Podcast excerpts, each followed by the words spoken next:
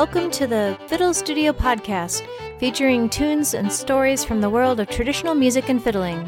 I'm Megan Beller, and today I'll be bringing you a setting of Climbing the Golden Stairs from an old time jam at the R House in Baltimore, Maryland.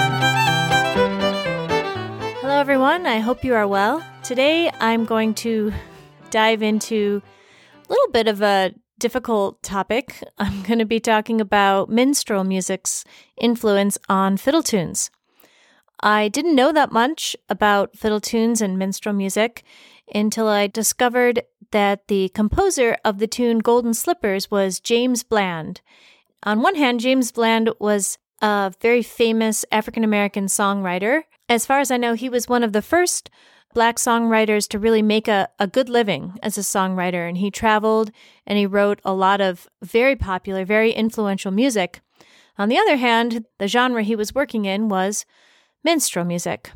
If you don't know what minstrel music is, here's how I taught it to middle schoolers. Actually, funny story last year I was teaching music in middle school, and school wide, we had a project to study the period of American history it was the period after the Civil War. I wrote on the board and I said, much of the music in America during the late 1800s came from two places. It had roots in Europe or roots in Africa. So we talked about music with roots in Europe, primarily classical music, opera, comic operas. There were hymns, Christian hymns, and of course fiddle fiddle and dance music. And then there was a lot of music with roots in Africa. So this was spirituals that later became blues, ragtime. All of those genres made up part of the music that was being played and composed and listened to and enjoyed in America. But there was, I said to my middle schoolers, there was another genre of music that was uniquely American and was more popular than all of these put together. What was that? And none of them knew what it was. And so I told them, I said it was called minstrel music. Do you know what that is? And I think there was just one kid was like, uh, maybe. So minstrel music was racist music that was devoted entirely to mocking African Americans and formerly enslaved people. And the kids were like, what? Why would they do that? So we, you know, we talked about it. So there's very little redeeming about the history of minstrel music what it was used for socially, and the role it played in society. This came up for me because I was searching for a tune that we had played at the jam, and they had called it Climbing the Golden Stairs. And when I searched around for this tune, I found a minstrel tune by the same name. This happens every now and then. Like I said, Golden Slippers was a tune that I knew was associated with the minstrel music. When I find out that a fiddle tune comes out of the minstrel tradition, I try to always then identify it, especially when I'm teaching it. I'll only teach it in context. I don't teach golden slippers to very little kids anymore because I don't want to stop and talk to them about what minstrel music is. I'll teach it to older kids or adults where I can give them that context because some people just don't want to play anything that comes out of the minstrel tradition and some people want to know what they're playing and I think there are some people for whom it doesn't care. But there are a lot of different approaches. And by identifying the history, then you give folks the option to choose to play something else if it bothers them. In the words of uh, David Smuckler, who told me a long time ago when I said to him, Well, I don't like that tune. And he said, There are a million fiddle tunes in the world. You don't have to play ones that you don't like.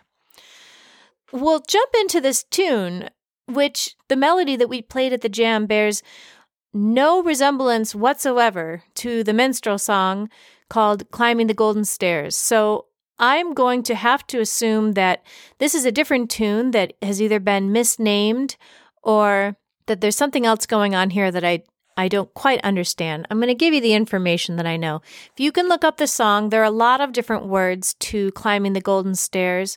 I found a lot of different versions on bluegrassmessengers.com, but one of the more prominent versions is very overtly racist and features the N word. Uh, be careful about that.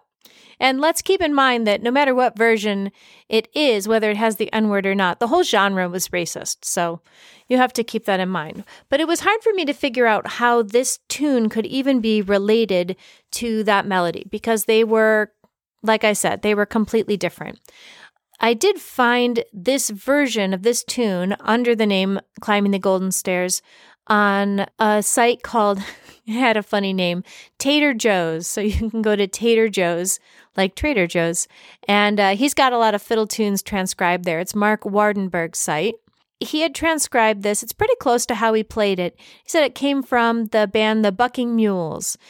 They had cited the fiddler Edward Winter out of Tennessee time for a new name for this tune. I do not think that this tune has descended from the song Climbing the Golden Stairs, but I do not know where it came from. If you have any information, let me know. Uh, we're going to play this tune for you now. It has a very distinctive opening.